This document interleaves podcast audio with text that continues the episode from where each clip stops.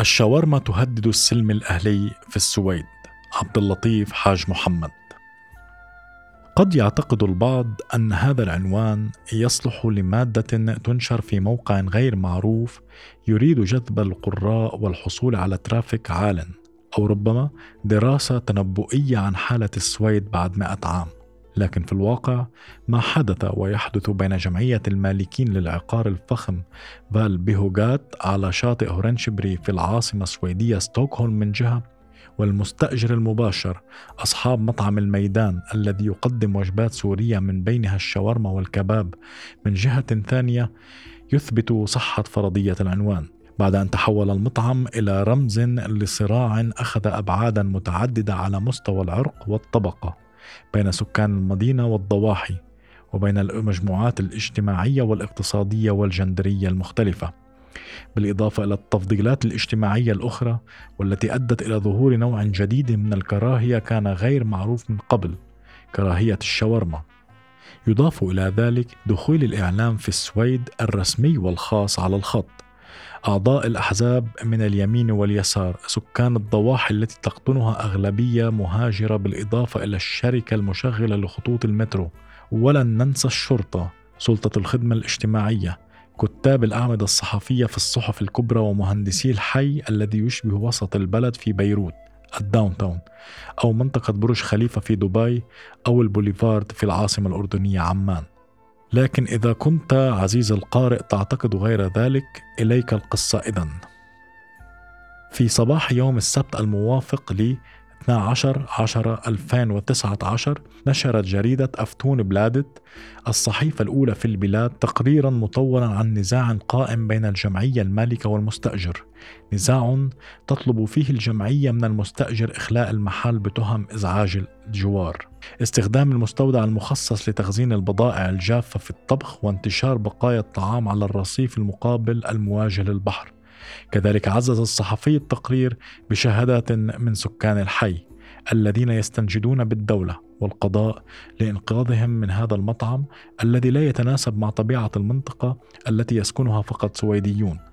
ويذكرون من جملة ما يذكرون أنهم لم يدفعوا كل هذه المبالغ ثمن شقق في هذه المنطقة حتى يأتي إليها المهاجرون الذين يقطنون في الضواحي لأكل الشاورما وتوسيخ الأرصفة بدهن الكباب.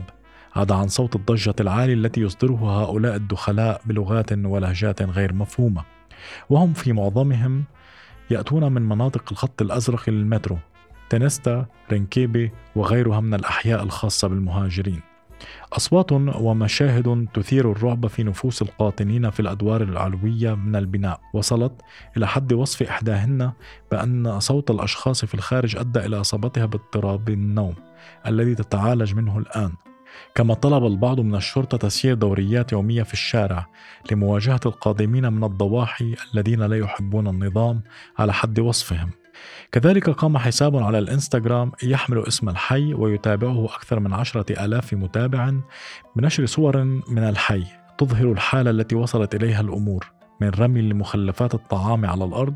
سيارات يقودها شباب مهاجرون تغلق الممر الخاص بالدراجات الهوائية وصورة لحاوية قمامة محروقة. بعد نشر التقرير رفعت الجمعية دعوة لفسخ العقد وإغلاق المطعم الذي افتتح أبوابه في أبريل 2019 مستندة إلى شهادات القاطنين. لكن محكمة ستوكهولم المحلية التي ترى أن صاحب المطعم تصرف في إطار عقد الأجار الخاص به وفي ظل الشروط المقدمة وأن الصوت المتعلق بالإعداد والخدمة والغسيل والتنظيف والتسليم يمكن اعتباره جزءا طبيعيا من هذا النشاط وبناء عليه قررت أن الميدان يمكن أن يستمر في تشغيل مطعمه. بالإضافة إلى ذلك ستدفع الجمعية التكاليف القانونية للمطعم البالغة 561586 كرونة سويدية. الشريك المؤسس للمطعم سام الشوبكي وفي حديث لصحيفة ستوكهولم دريك يعتقد أنهم لم ينتهكوا أي قواعد وأن ما يحدث له دوافع عنصرية. ويرى أن القرار أنصفهم وأن هذا الحكم يبعث وقبل كل شيء على الراحة. ويضيف لقد فعلنا الشيء الصحيح منذ اليوم الأول ومن الجميل أن نؤكد ذلك.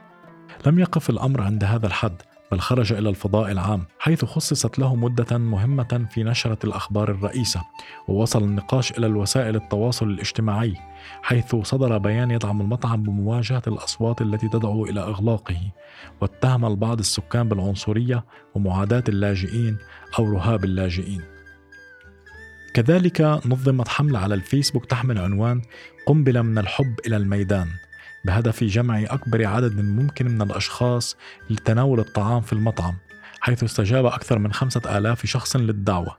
ومن بين أمور أخرى تم تنظيم بيان وقع عليه العديد من الشخصيات المعروفة لدعم المطعم.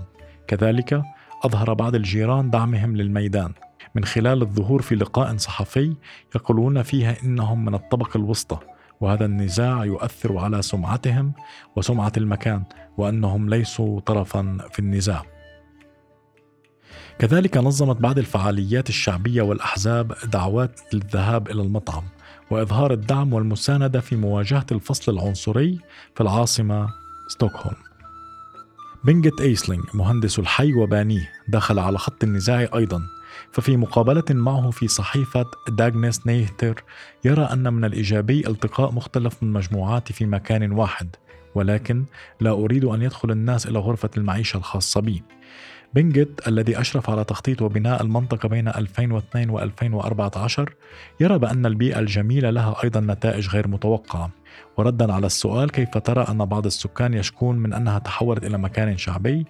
يجيب ربما ظنوا أنهم سيحصلون عليها لأنفسهم. كان بإمكانهم الذهاب إلى هنا والنظر قبل شراء شقتهم باهظة الثمن بالفعل. أعترف بأن التنظير للحرب أو التنبؤ بالصراع ليس بالأمر السهل. لذلك أشغل نفسي بقراءة كتاب عالم الاجتماع ريتشارد سينت المدينة المفتوحة أخلاقيات للبناء والإقامة.